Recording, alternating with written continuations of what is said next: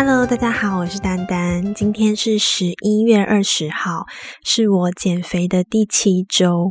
然后呢，我很痛苦的要跟大家宣布，我进入了停滞期。其实我已经停滞很久了。就是上一次录完的那个时候是五十三点八嘛，那之后呢，接下来几周。我都是很稳定，只在五十三。就是你知道，我已经到了一个早上量、晚上量、饭后量、饭前量都是五十三的体重，但是我就是没有办法到五十二啊。好啦，我有有时候可能会到五十二点七、点八、点九，但是一下就不见了。然后我试过蛮多方法，因为。我查一些资料说，停滞期的时候，就是因为你的身体已经习惯了你目前的状态，所以你代谢变低。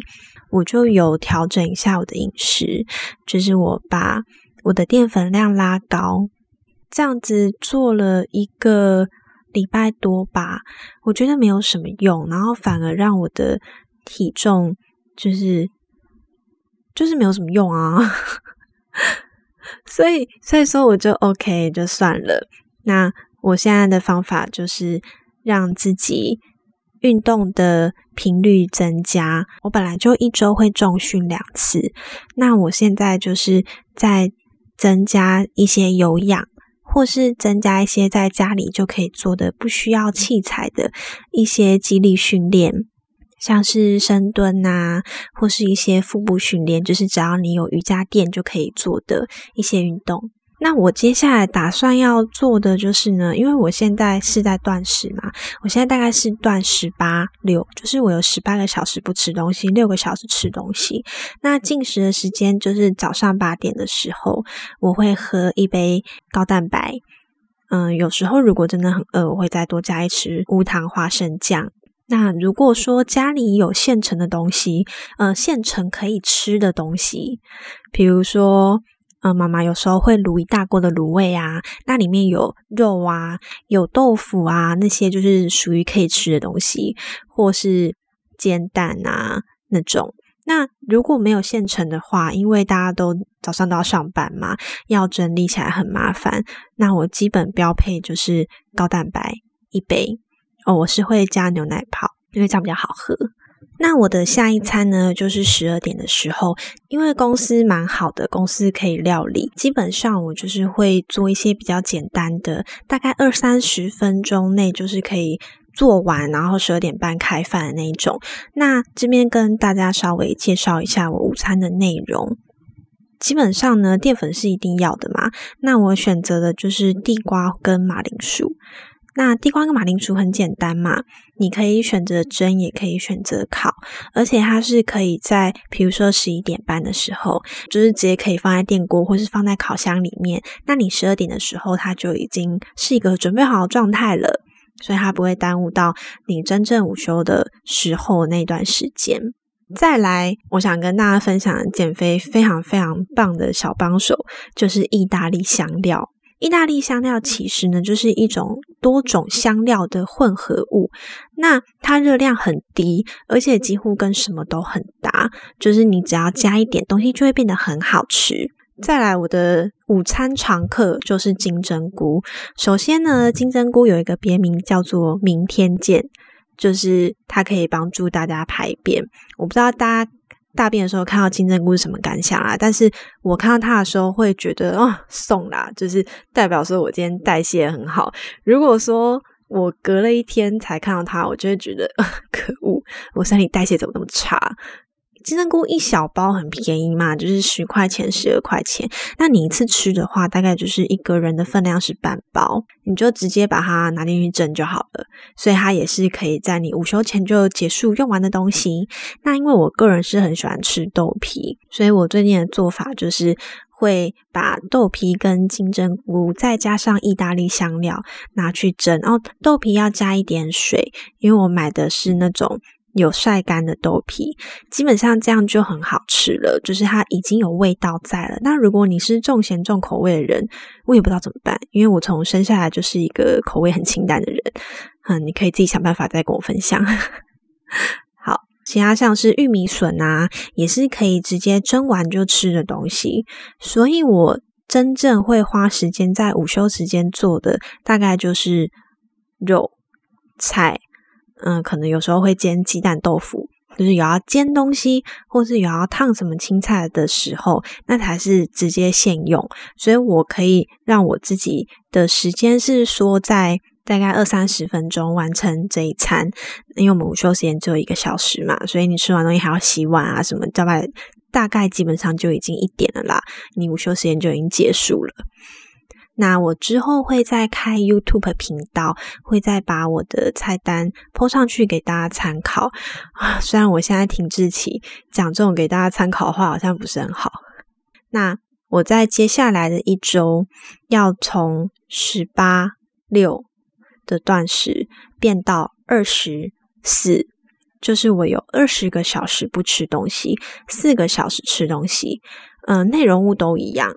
所以我只是要把我八点吃的早餐换到十点，然后我就一路吃吃吃吃到下午两点。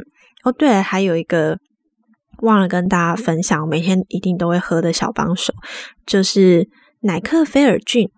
乃克菲尔菌是一种活菌，那它可以帮助排便，而且因为它是活菌嘛，它跟外面市售优酪乳那种死菌不同，它是可以繁殖的。所以说，你只要不断的把它喂牛奶，它就会不断的生优酪乳给你。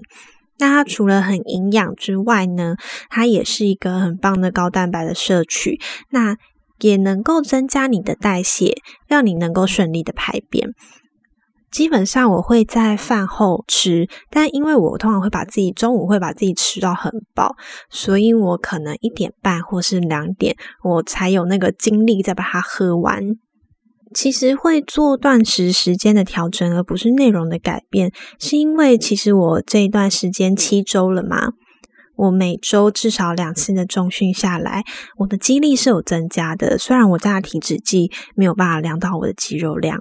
但是我的磅数重量是确实有在往上增长，所以我很贪心，我就是想要一边减脂一边又增肌，我不想要动我的菜单。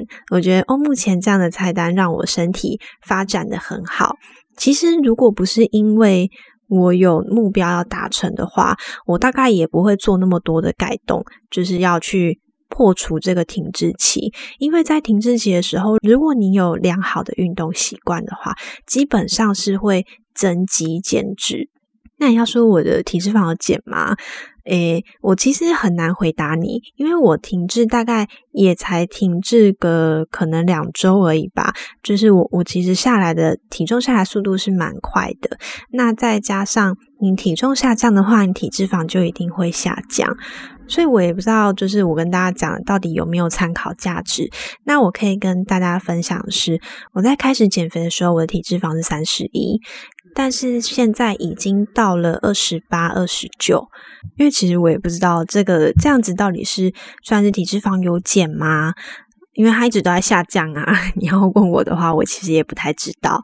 但是我必须要说，这是我人生当中第一次遇到停滞期，因为这其实不是我第一次非常认真的减肥。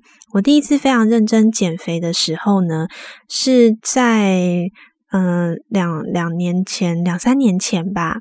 因为其实我还在学期间的时候，我的体重一直都是大约。四十八到五十二徘徊，所以我们就算一个中间值，算五十公斤好了。我基本上不会不会太 over，也不会太低。那因为我年轻嘛，可是没有想到呢，当我一毕业之后，我那一年呢，体重就往上飙升了，快要十公斤。嗯，我记得我要毕业前，我的体重是四十八、四十九。可是我单单就毕业了一年而已，我的体重就飙到了五十九公斤。但是体脂肪我就没有特别记。可是我一直都是肉肉型的女孩，所以基本上我的体脂肪应该也不会太低啦。我那时候真正开始认真减肥的时候，我一个月就瘦了四公斤。那我就是只搭配重训跟饮食，饮食的部分呢，我只有把我的淀粉量减半，而且我不吃精致淀粉，就这样而已。我没有特别去摄取蛋白质，也没有特别去摄取蔬菜，就是蛮正常，然后也不痛苦，不会像现在我每天都要自己做做饭做菜这么的辛苦。可能也是因为那时候年轻吧，我现在已经二十七快二十八了。所以我的印象当中一直是，如果你要认真减肥，是很简单就可以办到的。我那时候一路就瘦到了五十二公斤，然后我就觉得 OK，人生圆满了，我就开始恢复了正常饮食，而且甚至我还狂狂去吃蛋糕吃到饱，因为我超爱吃甜食的。于是我的体重呢，就是慢慢慢慢回到了五十五公斤。那因为人也老了嘛，也不能不服老，所以就决定 好吧，我一定要在三十岁以前把体重降下来。但是因为我我第一次减肥那时候，我还我其实还不到二十五岁，就是真的有一点点感受到了大家所说二十五岁过后代谢会下降的很快这一件事情。然后，如果你一开始啊是一个没有运动习惯的人，真的非常建议你要一定要找一个人陪你一起运动。我其实现在回想起来，因为那个时候，嗯，就是我第一次减肥的时候呢，就是找了我现在的男朋友教我重训。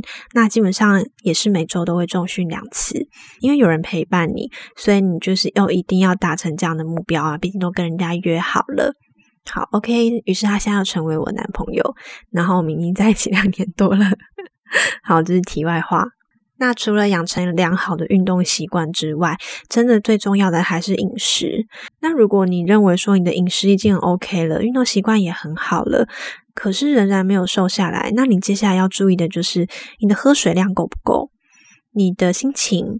压力以及你有没有睡够，这些都是会影响到你身体代谢的元凶。当然，如果你现在还非常年轻，那你可能这些什么都不用做到，你就可以瘦。